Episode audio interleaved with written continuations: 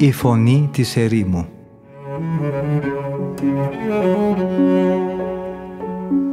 Συνομιλίες με τους Αγίους Πατέρες της ερήμου Την εκπομπή παρουσιάζει ο πρωτοπρεσβύτερος Ματθαίος Χάλαρης.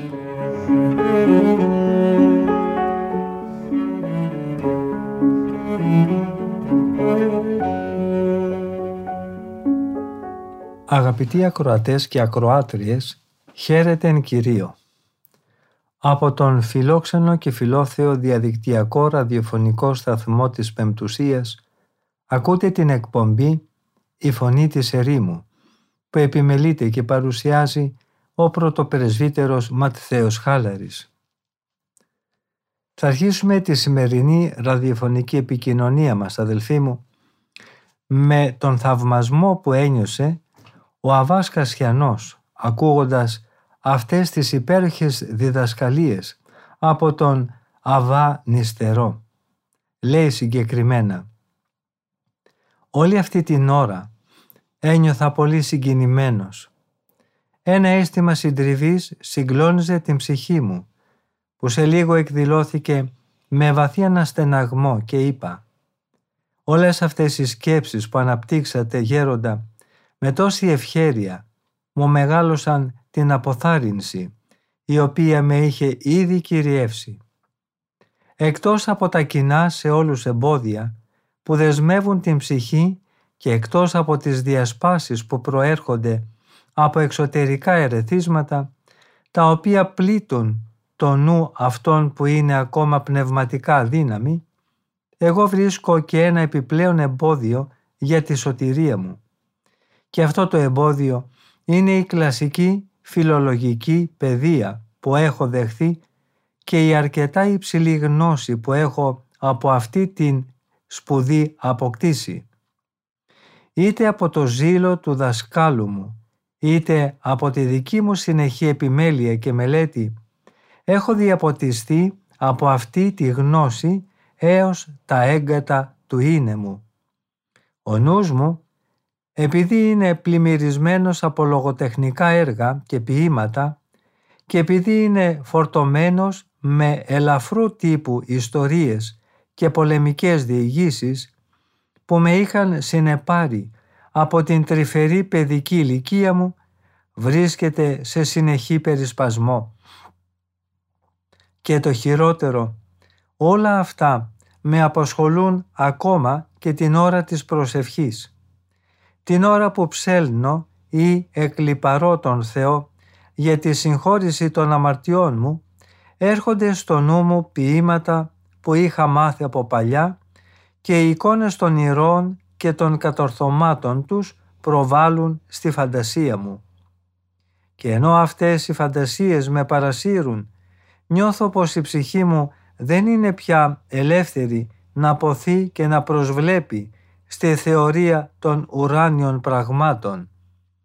Χύνω καθημερινά πολλά δάκρυα για αυτή την κατάστασή μου. Παρόλα αυτά όμως δεν κατορθώνω να απαλλαγώ από όλα αυτά τα εμπόδια. Τώρα τον λόγο παίρνει ο Αβάς νηστερός και λέγει «Από το ίδιο αυτό κακό, δηλαδή από τη μελέτη των λογοτεχνικών κειμένων που σε κάνει πατέρα Κασιανέ να απελπίζεσαι για την απόκτηση της αγνότητας και της καθαρότητας μπορεί να προέλθει επίσης και ένα άμεσο και αποτελεσματικό φάρμακο. Αρκεί μονάχα να επιδείξεις την ίδια προθυμία και τον ίδιο ζήλο που λες πως είχες δείξει για τις σπουδές σου στον κόσμο, για τη μελέτη της Αγίας Γραφής και των άλλων πνευματικών συγγραμμάτων.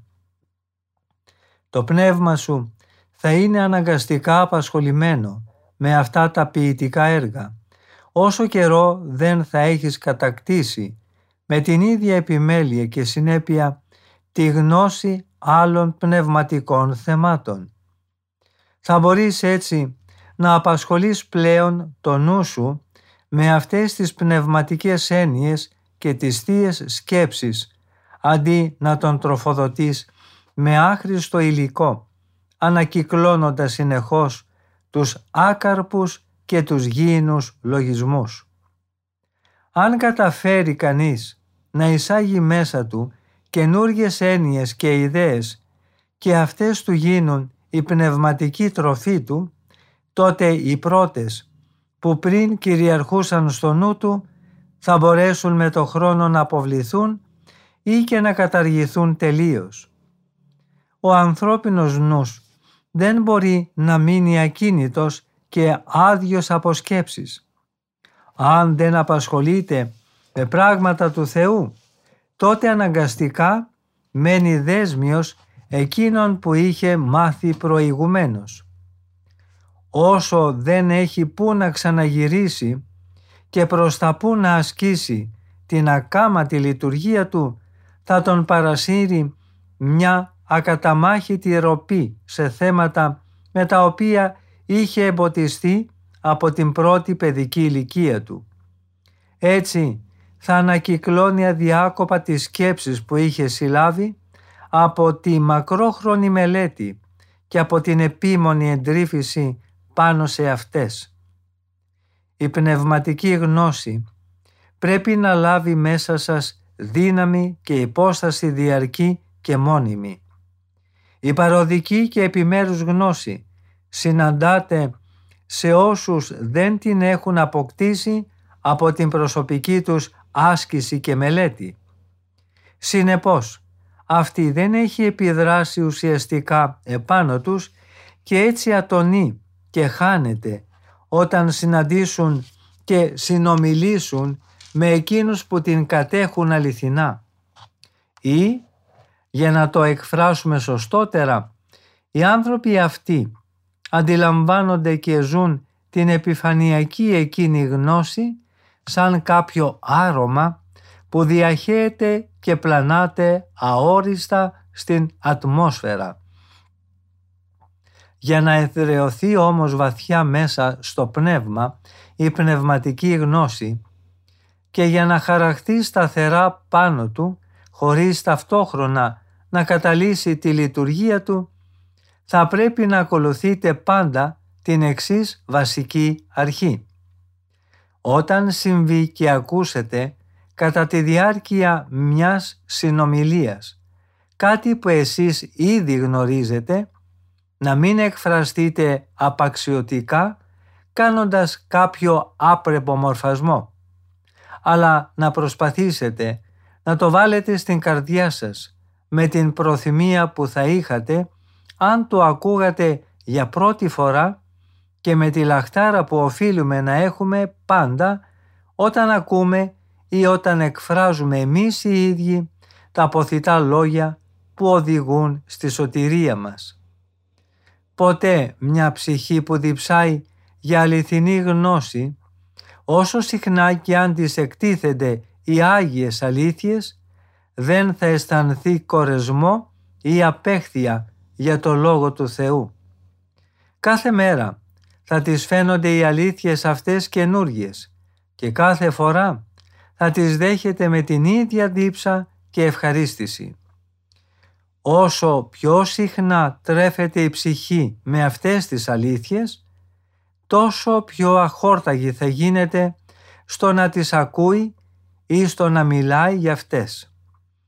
Η επανάληψή τους θα επικυρώνει τη γνώση που ήδη έχει σχετικά με αυτές και οι πολλαπλές αναφορές σε αυτές δεν θα προκαλούν στην ψυχή ούτε καν την παραμικρή δυσανασχέτιση ή πολύ περισσότερο την αποστροφή. Είναι ενδεικτικό σημείο της αλαζονικής χλιαρής ψυχής το να δέχεται με ανία και αδιαφορία το φάρμακο των λόγων που οδηγούν στην σωτηρία της.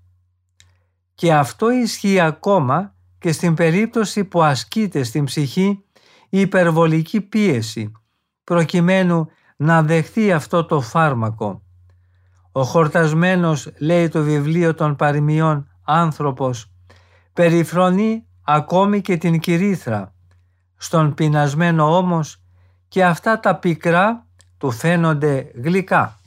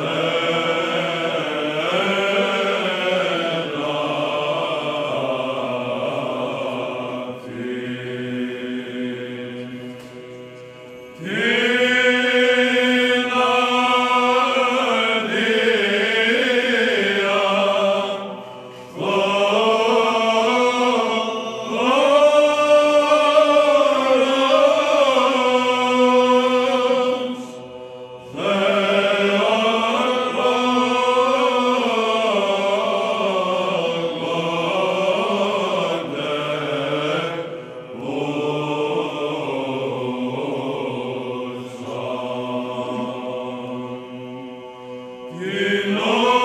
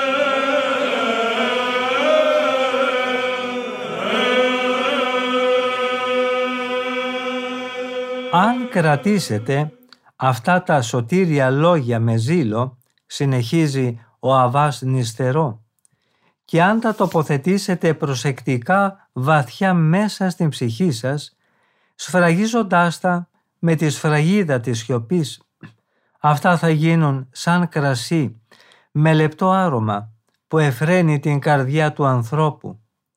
Αυτά αργότερα μέσα από μακροχρόνιους στοχασμούς και μέσα από την ανεξάντλητη υπομονή θα οριμάσουν και θα ξεχυθούν από την καρδιά σας σαν κύματα ευωδιαστά.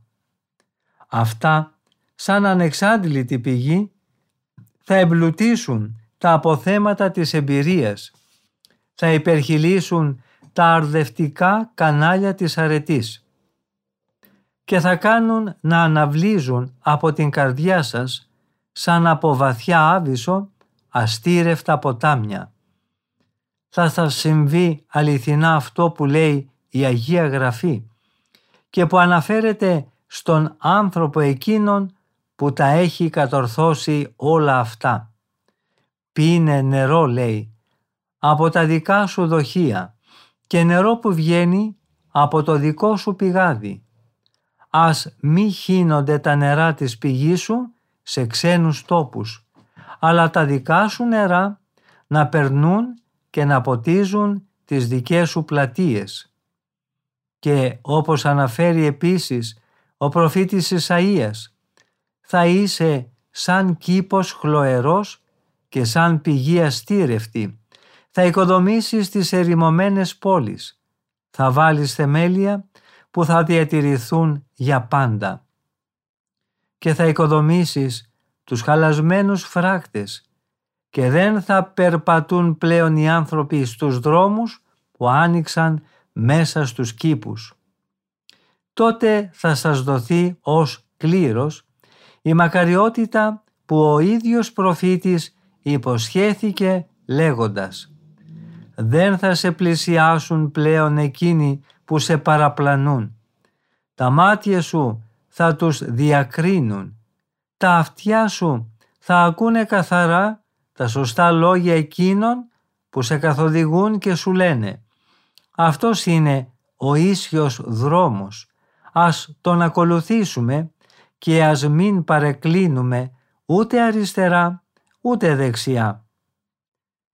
Κάνοντας λοιπόν έτσι, κατευθύνοντας δηλαδή όλη τη σπουδή και τη μελέτη σας προς τη γνώση της Αγίας Γραφής, θα κατορθώσετε ώστε ακόμα και οι παρεκκλήσεις των λογισμών και οι αβέβαιες περιπλανήσεις τους να είναι μια άγια και ακατάπαυστη μελέτη του νόμου του Θεού. Αλλά όπως είπαμε, είναι αδύνατον να γνωρίσει κανείς ή να διδάξει αυτά τα πράγματα αν δεν έχει ο ίδιος ανάλογη πείρα. Γιατί όποιος δεν είναι σε θέση να τα κατανοήσει ο ίδιος, πώς θα μπορέσει να τα μεταδώσει στους άλλους; Αν παρά τα έχει κανείς την αλαζονία και το θράσος να μιλάει για αυτά, τότε σίγουρα τα λόγια του θα είναι κούφια και χωρίς καμιά απήχηση. Τότε η διδασκαλία του θα φτάσει μονάχα μέχρι τα αυτιά των ακροατών του, αλλά δεν θα μπορεί να αγγίξει την καρδιά τους, γιατί τα λόγια του θα έχουν υπερήφανο υπόβαθρο και δεν θα είναι καρπός ασκητικής εμπειρίας και καθαρής συνείδησης, αλλά θα πηγάζουν από κούφια και αλαζονική θρασίτητα. Πράγματι, όποιος δεν έχει αγνή ψυχή δεν μπορεί να αποκτήσει την πνευματική γνώση όσο επιμελής κι αν είναι στη μελέτη. Δεν τοποθετούμε ποτέ ένα άρωμα ποιότητας σε ένα εξαιρετικό και μυρωδάτο μέλι ή ένα ακριβό ποτό μέσα σε βρώμικο δίσοσμο και φθαρμένο σκεύος. Το σκεύος που έχει ποτιστεί από άσχημες μυρωδιές ασφαλώς θα επηρεάσει πιο εύκολα ακόμα και το δυνατότερο άρωμα χωρίς να πάρει τίποτα από τη γλυκύτητα και την οσμή του. Γιατί πιο εύκολα μολύνεται το καθαρό από ότι καθαρίζεται το μολυσμένο. Το ίδιο συμβαίνει και με το δοχείο της καρδιάς μας. Αν αυτό δεν καθαριστεί τελείως από τη δυσόδη ρυπαρότητα των παθών της αμαρτίας, δεν θα αξιωθεί να δεχθεί αυτό το ευλογημένο άρωμα για το οποίο λέει ο προφήτης. Σαν το Άγιο Μύρο που χύθηκε πάνω στην κεφαλή του πρώτου αρχιερέα, του Ααρών, που κατεβαίνει στην γενιάδα του και φτάνει μέχρι τα κράσπεδα του ενδύματός του. Ούτε πάλι θα διαφυλάξει ακυλίδωτη την πνευματική γνώση ή τα λόγια της Αγίας Γραφής που είναι γλυκύτερα από το μέλι και τη μέλισσοκυρίθρα. Γιατί λέει ο Απόστολος τι σχέση μπορεί να υπάρχει μεταξύ της δικαιοσύνης και της ανομίας ή τι επικοινωνία μπορεί να έχει το φως με το σκοτάδι και ποια συμφωνία μπορεί να γίνει μεταξύ του Χριστού και του σατανά. Τώρα τον λόγο παίρνει ο πατήρ Γερμανός ο οποίος λέει τα εξής. Δεν φαίνεται ο ισχυρισμός σας αυτός να στηρίζεται στην αλήθεια, αλλά ούτε και να βασίζεται σε αποδείξεις. Όλοι όσοι αρνούνται την πίστη του Χριστού ή την αλλοιώνουν με γνώμες ψευδείς και ασεβείς, είναι ολοφάνερο πως δεν έχουν καρδιά καθαρή. Πώς όμως συμβαίνει; Τόσο οι Εβραίοι, οι αιρετικοί ή και οι χριστιανοί ακόμα, που είναι δέσμοι διαφόρων παθών, να κατορθώνουν να φθάνουν σε τέλεια γνώση της Αγίας Γραφής και να καυχόνται για την υψηλή πνευματική γνώση τους, πώς επίσης συμβαίνει ώστε ένα αναρρύθμιτο πλήθος Αγίων που εξάγνησαν την καρδιά τους από κάθε ρήπο αμαρτίας να είναι ικανοποιημένοι από την ευλάβεια της απλοϊκής πίστης και να αγνοούν πλήρως τα μυστήρια μιας πιο βαθιάς γνώσης. Είναι δυνατόν να αποδεχθούμε την άποψή σας εφόσον αυτή αποδίδει την πνευματική γνώση αποκλειστικά και μόνο στην καθαρότητα της καρδιάς;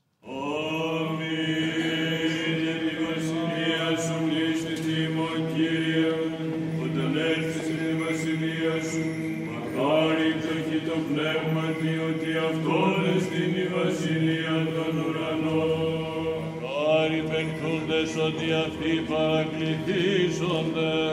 Χάρη πρωίς ότι αυτοί κληρονομήσουσι τη γη. Χάρη πεινώντες και διψώντες την δικαιοσύνη ότι αυτοί προταστήσονται.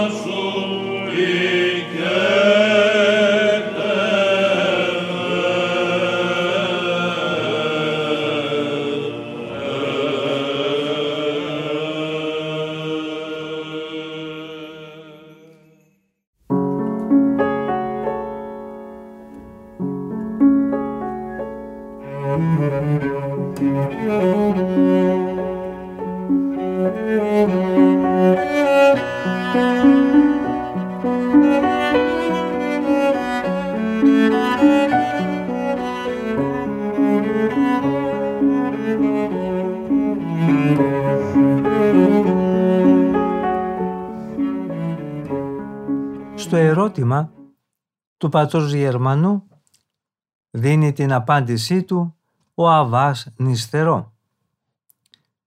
Δεν υπάρχει κανένας άλλος τρόπος να διαπιστώσουμε τη γνησιότητα μιας διδασκαλίας παρά το να εξετάσουμε ορισμένες παραμέτρους, όπως για παράδειγμα το ποιον αυτού που την βιώνει και το πώς αυτός την εκφράζει. Είπαμε ήδη ότι οι άνθρωποι που δεν έχουν καθαρότητα καρδιάς δεν διαθέτουν τίποτε περισσότερο από μια ορισμένη ικανότητα και άνεση στο λόγο. Δεν μπορούν όμως να εισχωρήσουν βαθιά στα νοήματα της Αγίας Γραφής και στα μυστήρια των πνευματικών ενιών. Γιατί την αληθινή πνευματική γνώση την αποκτούν μόνο εκείνοι που έχουν βαθιά πίστη στον Θεό και ζουν σύμφωνα με το θέλημά Του.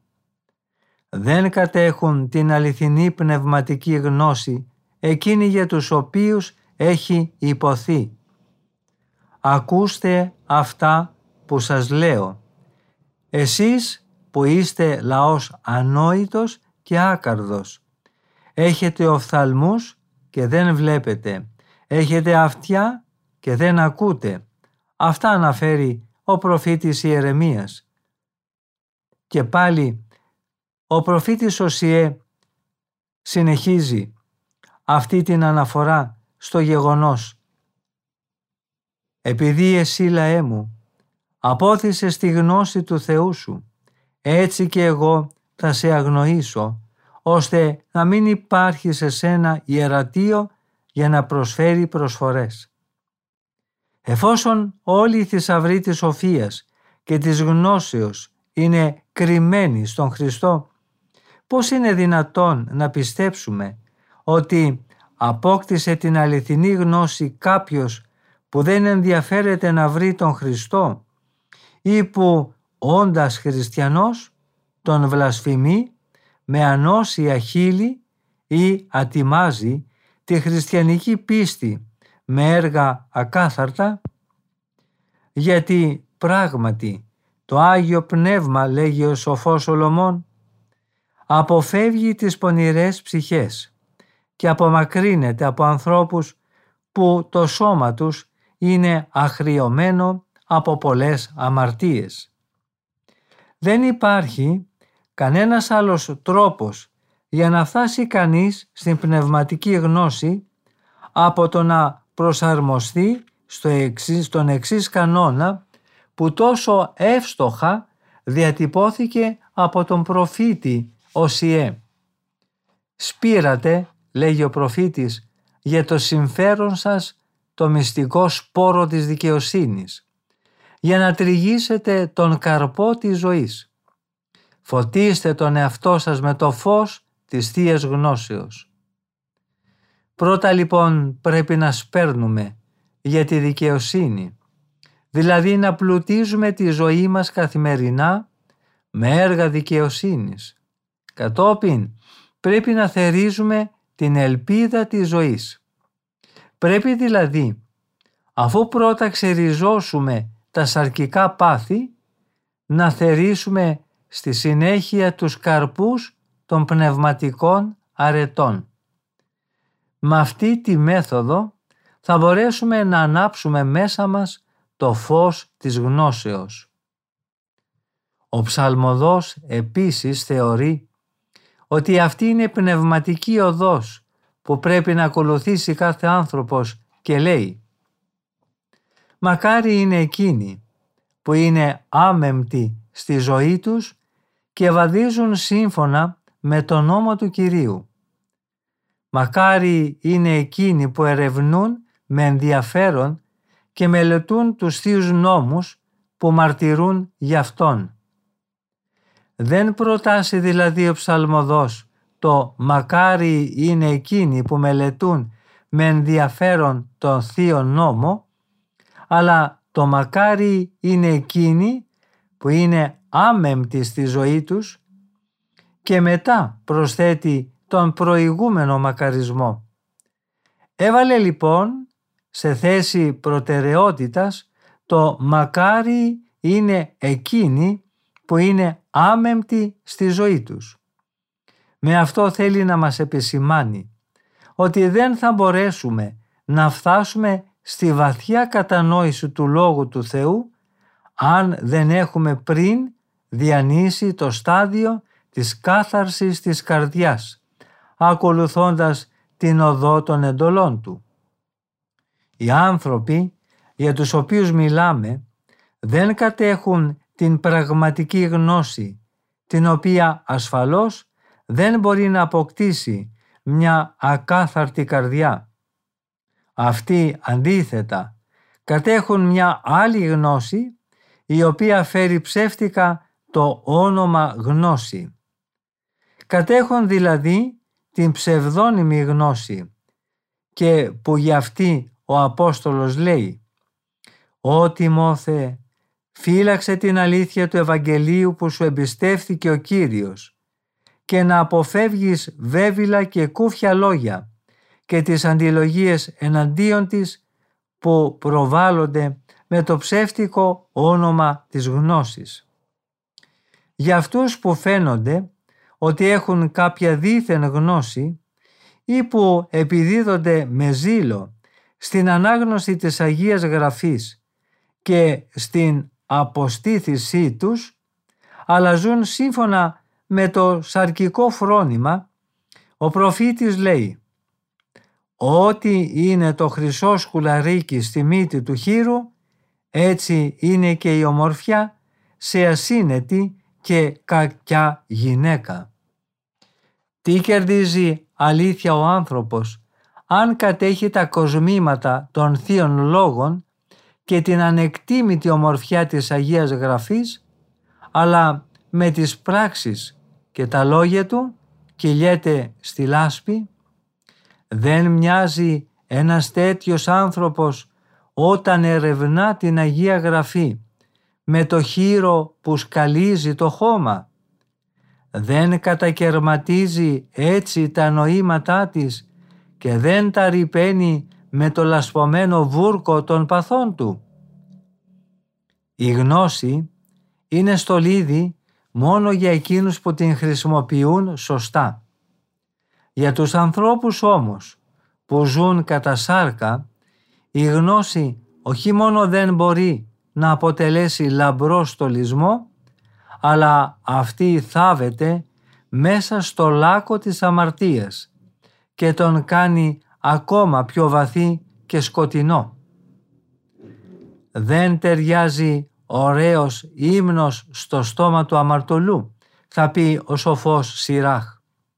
Σε αυτόν λέει ο Θεός με το στόμα του προφήτη Δαβίδ «Γιατί εσύ παρουσιάζεσαι σαν δάσκαλος και μιλάς για τον νόμο μου και τις εντολές μου και παίρνεις στο στόμα σου τη Διαθήκη μου, την οποία εσύ ο ίδιος πρώτος καταπατάς; Για όσους δεν έχουν φόβο Θεού, για τον οποίο έχει υποθεί ότι όπου υπάρχει φόβος Θεού, εκεί υπάρχει και η αληθινή μόρφωση και η αληθινή σοφία και προσπαθούν μονάχα με τη συνεχή μελέτη να εισχωρήσουν στα νοήματα της Αγίας Γραφής, ο σοφός Σολομώντας λέει «Τι ωφελούν τα χρήματα στον άμυαλο άνθρωπο» «Τίποτε, διότι με αυτά δεν θα κατορθώσει ποτέ να αποκτήσει σοφία ο άνθρωπος που δεν έχει μαλακή και επιδεκτική καρδιά».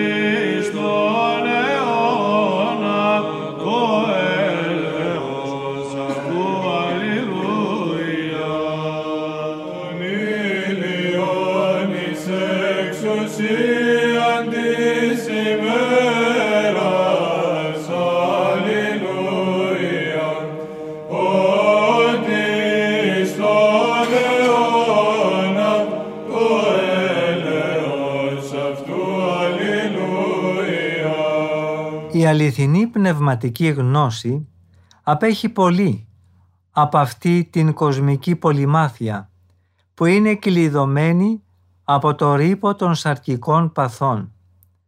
Έχουμε διαπιστώσει ότι πολλές φορές η αληθινή πνευματική γνώση υπάρχει πλούσια σε ανθρώπους που δεν διαθέτουν το χάρισμα του λόγου και μάλιστα πολλοί από αυτούς είναι σχεδόν αγράμματοι.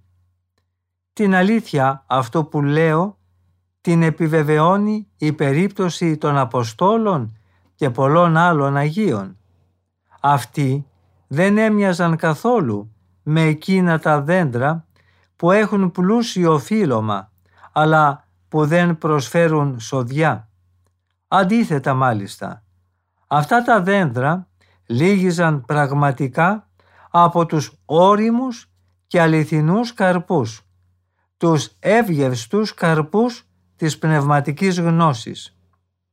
Για αυτούς λέει η Αγία Γραφή όταν είδαν το θάρρος του Πέτρου και του Ιωάννη και κατάλαβαν ότι είναι άνθρωποι αγράμματοι και απλοϊκοί έμειναν κατάπληκτοι. Αν λοιπόν και εσείς επιθυμείτε να αναπνεύσετε την άφθαρτη ευωδία της πνευματικής γνώσης πρέπει να αγωνιστείτε πρώτα ώστε να γίνετε άξιοι για να δεχθείτε από τον Κύριο τη δωρεά της καθαρότητας. Γιατί κανείς δεν κατέχει την πνευματική γνώση όσο αφήνει τον εαυτό του να κυριεύεται από τις επιθυμίες των σαρκικών παθών και κυρίως από το πάθος της πορνείας. Η αληθινή σοφία κατοικεί και αναπαύεται μέσα στην αγαθή καρδιά του ανθρώπου και εκείνος που ζητά να βρει τον Κύριο θα αποκτήσει την αληθινή γνώση και την αρετή. Ο Άγιος Απόστολος Παύλος μας διδάσκει επιπλέον και τη σειρά που πρέπει να ακολουθήσουμε ώστε να διέλθουμε με επιτυχία όλα τα στάδια του πνευματικού αγώνα και να φτάσουμε στην πνευματική γνώση κάνοντας κάποτε αναφορά ο Απόστολος στον προσωπικό του αγώνα, όχι για να επιδείξει τις αρετές του, αλλά γιατί ήθελε να κάνει μια ιεράρχηση στις αρετές, λέει ποια αρετή προηγείται μιας άλλης και ποια ακολουθεί. Στη συνέχεια προσθέτει με αγρυπνίες, με νηστείες, με αγνότητα, με γνώση της αλήθειας, με μακροθυμία, με καλοσύνη, με αγιασμό και χαρίσματα του Αγίου Πνεύματος, με ανυπόκριτη αγάπη. Αυτή η ιεράρχηση των αρετών σκοπό έχει προφανώς να μας διδάξει ότι για να προοδεύσει κανείς και για να φτάσει στην τελειότητα αρχίζει από τις αγρυπνίες και τις νηστείες και προχωράει προς την αγνότητα. Από την αγνότητα φτάνει στη γνώση και από τη γνώση στη μακροθυμία. Από τη μακροθυμία ανθοφορεί τις αρετές και από την απόκτηση των αρετών αξιώνεται να δεχθεί τον αγιασμό του Αγίου Πνεύματος. Τέλος, από τον αγιασμό του Αγίου Πνεύματος πλουτίζεται με την τελειότητα της αγάπης. Όταν λοιπόν και εσείς, ακολουθώντας αυτή την πνευματική πορεία και τηρώντας πιστά όλα τα ασκητικά στάδια, αποκτήσετε την πνευματική γνώση, τότε σίγουρα η διδασκαλία σας δεν θα είναι κούφια και άκαρπη, αλλά θα σφίζει από ζωή και θα παράγει πολλούς πνευματικούς καρπούς. Τότε θα σπέρνετε στις καρδιές των ακροατών σας τον Ευαγγελικό Λόγο και η πλούσια δροσιά του Αγίου Πνεύματος θα έρχεται αμέσως να τον γονιμοποιήσει όπως σημειώνει χαρακτηριστικά και ο προφήτης Εσαΐας. Τότε λέει η βροχή θα κατέβει στα σπέρματα της γης σου και ο άρτος από τα γεννήματά σου θα είναι πολύς και χορταστικός. Θα έρθει λοιπόν μια ημέρα που λιγότερο από τη μελέτη και περισσότερο από την άσκηση και την εμπειρία θα αποκτήσετε την πνευματική γνώση. Η προχωρημένη πλέον ηλικία σας θα σας επιτρέπει να διδάσκετε και να του θετείτε τους άλλους. Προσέξτε λοιπόν, μήπως αφήσετε τον εαυτό σας να παρασυρθεί από την ματαιοδοξία και σκορπίσετε άσκοπα σε εμπαθείς ψυχές της γνώσης σας. Γιατί τότε θα πέσετε στο λάθος, το οποίο καταδικάζει ο σοφότατος Σολομώντας λέγοντας «Μη φέρει στον ασεβή εκεί που κατοικούν οι δίκαιοι και μην απατηθείς επειδή σε χόρτασε με πολλά φαγητά. Γιατί δεν συμφέρει στον άμυαλο άνθρωπο να ζει με απολαύσεις και ο ασύνετος άνθρωπος δεν έχει ανάγκη να συμβουλευτεί σοφούς. Πράγματι, ο σκληρός δούλος δεν θα διορθωθεί με λόγια και αν ακόμα καταλάβει το σωστό δεν θα υπακούσει. Η Αγία Γραφή επίσης λέει «Στα αυτιά του ανόητου μη λες τίποτα, μήπως τυχόν και περιφρονήσει τα συνετά λόγια σου και προσέξτε να μην δώσετε το Άγιο μυστήριο της πίστης σε ανθρώπους ακάθαρτους και ανεδείς, ούτε να βάλετε τα πολύτιμα μαργαριτάρια της χριστιανικής αλήθειας μπροστά σε ανθρώπους που ζουν μέσα στο βόρβορο των παθών. Γιατί υπάρχει κίνδυνος να καταπατήσουν τα μαργαριτάρια με τα πόδια τους και μετά να στραφούν εναντίον σας για να σας ξεσχίσουν. Επομένως, θα πρέπει να κρύβετε από τέτοιου είδους ανθρώπους τα μυστήρια των πνευματικών νοημάτων για να μπορείτε ειλικρινά να πείτε «Στα βάθη της καρδιάς μου έκρυψα τα λόγια σου σαν θησαυρό για να τα θυμάμαι ώστε να μην αμαρτάνω ενώπιόν σου». Ίσως όμως μου πείτε υπάρχει άλλαγε κάποια εξαίρεση αυτού του κανόνα που να επιτρέπει να διδάξουμε σε κάποιον τα μυστικά νοήματα της Αγίας Γραφής. Ο σοφός Σολομώντας μας δίνει την απάντηση να δίνεται μεθυστικό ποτό σε αυτούς που τους κυριεύει η λύπη και να πίνουν κρασί όσοι υποφέρουν για να λησμονήσουν τη φτώχεια τους και για να μην θυμούνται τους πόνους τους. Δηλαδή να διδάσκεται αυτούς που τους έχει καταβάλει η μετάνοια για τα λάθη της προηγούμενης ζωής τους και τους έχει καταποντήσει ο πόνος και η θλίψη. Εκεί να χύσετε άφθονη τη χαρά της πνευματικής γνώσης, να την κερνάτε σαν κρασί που εφραίνει την καρδιά του ανθρώπου, να ζεστάνετε επίσης την ψυχή τους, μεθώντας τους με το σωτήριο Ευαγγελικό Λόγο, γιατί αν αυτοί αφαιθούν αβοήθητοι, θα βυθιστούν σε ατέρμονη θλίψη και σε θανάσιμη απελπισία. Μήπως δηλαδή, αν αυτοί δεν έχουν συμπαράσταση από την πολύ λύπη, απελπιστούν και τους καταπιεί ο διάβολος.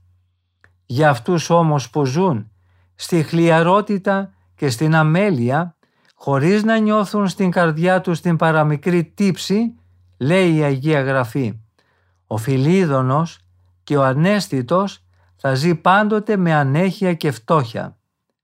Κάνετε λοιπόν ό,τι μπορείτε για να μην σας παρασύρει ο έρωτας της ματαιοδοξίας, μήπως και δεν συμπεριληφθείτε ανάμεσα σε εκείνους που επενεί ο προφήτης Δαβίδ λέγοντας «Δάνεισε τα χρήματά σου χωρίς τόκο» γιατί έχει πράγματι υποθεί ότι τα λόγια του Κυρίου είναι καθαρά, απαλλαγμένα από νοθεία, όπως το ασίμι που πέρασε από το χωνευτήρι πολλές φορές και καθαρίστηκε τελείως.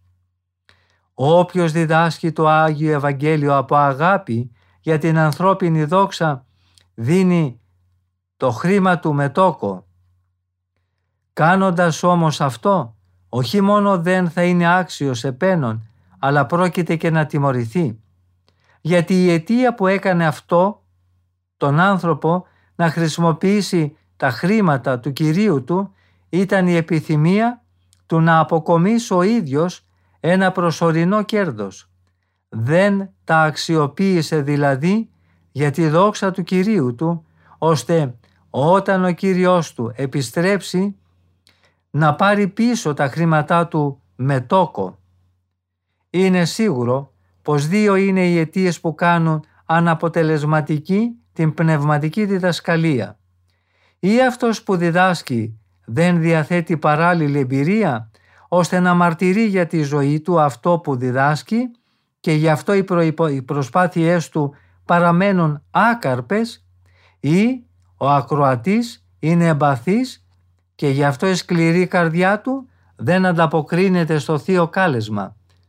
Σε τέτοιου είδους ανθρώπους απευθύνεται ο Θεός με το στόμα του προφήτη και λέει «Διότι σκληρύνθηκε η καρδιά του λαού αυτού και με τα αυτιά της ψυχής τους άκουσαν βαριά. Έκλεισαν τα πνευματικά τους μάτια. Μήπως δουν με τα μάτια αυτά και ακούσουν με τα αυτιά και εννοήσουν με την καρδιά τους και μετανοήσουν και τους θεραπεύσω. Ωστόσο ο Θεός, ο οποίος θέλει να σωθούν όλοι οι άνθρωποι και με την πίστη να αποκτήσουν τη γνώση της αλήθειας, επιτρέπει καμιά φορά ως ελεήμων και φιλάνθρωπος, ώστε και κάποιος που δεν είναι άξιος να κηρύττει το Ευαγγέλιο, λόγω έλλειψης προσωπικής εμπειρίας, να αποκτά το χάρισμα της πνευματικής διδασκαλίας έτσι ώστε να οικονομηθεί η σωτηρία πολλών ψυχών. Σε μια προσεχή συνάντησή μας λοιπόν θα εξετάσουμε με ποιους τρόπους ο Κύριος παραχωρεί το χάρισμα του να εκδιώκει κανείς τα δαιμόνια. Θα πρέπει όμως τώρα να διακόψουμε αυτή τη συνομιλία μας για να προχωρήσουμε το πρόγραμμα της μοναστικής μας ημέρας. Και εμείς λοιπόν στο σημείο αυτό που τέλειωσε ο διάλογος, μάλλον η συνομιλία του Αβάνη Στερό με τους δύο πατέρες, τον Αβά Κασιανό και τον πατέρα Γερμανό, φτάσαμε στο τέλος και της σημερινής εκπομπής μας. Ευχαριστούμε πολύ όλους και όλες εσάς που είχατε την καλοσύνη να μείνετε μαζί μας ακούγοντας τα σοφά αυτά λόγια του Αβάνη Στερό. Θα συναντηθούμε και πάλι στην ίδια ραδιοφωνική συχνότητα της Πεμπτουσίας την επόμενη εβδομάδα, την ίδια μέρα και ώρα. Από τον ομιλούντα και τον τεχνικό ήχο, θερμές ευχές για μια ευλογημένη μέρα. Ο Θεός με θυμών.